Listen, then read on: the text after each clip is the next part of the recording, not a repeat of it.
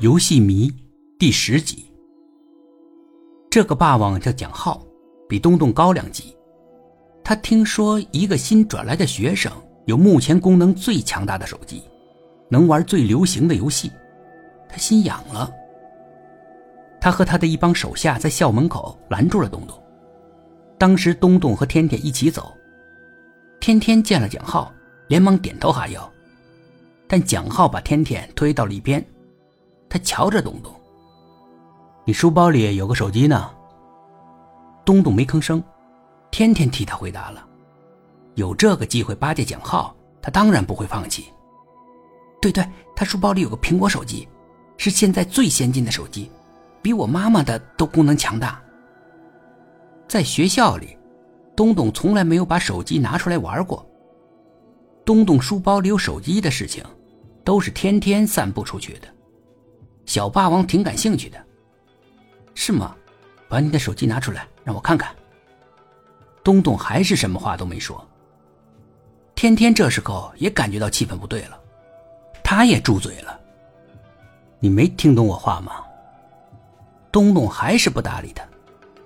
蒋浩弯下腰，把脸逼近东东的脸。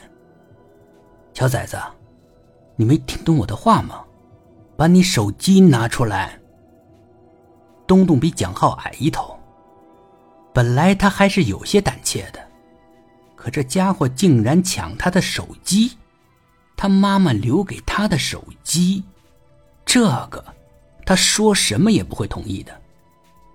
不，小霸王难以置信，你说什么？你再说一遍。东东回答的更响亮了。不，东东大吼道。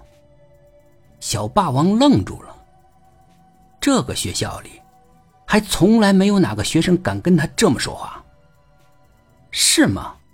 你是不是想尝尝挨揍的滋味啊？挨揍就挨揍，东东豁出去了。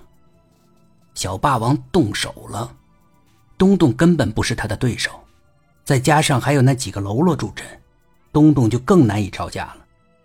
但东东一直拼，不屈不挠的拼。那几个喽啰好不容易才把东东按在地上，小霸王才能抢过东东的书包。小霸王打开书包，拿出手机来，东东不知道哪儿来了一股劲儿，他挣脱出来。校门口有一把铁锹斜靠在墙上，他冲过去拿起了铁锹。小霸王正在看东东的手机呢，他没想到。东东丝毫没有犹豫，一铁锹就拍在他的脑袋上。小霸王满头是血，他晕在那儿，搞不清楚是什么状况。东东趁机夺下了他手里的手机。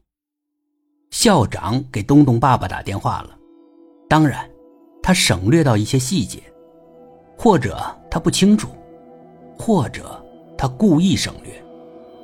核心意思是。东东用铁锹把一个学生的头打出血了，这让校长很不好交代。这孩子得管管了，要不就退学吧。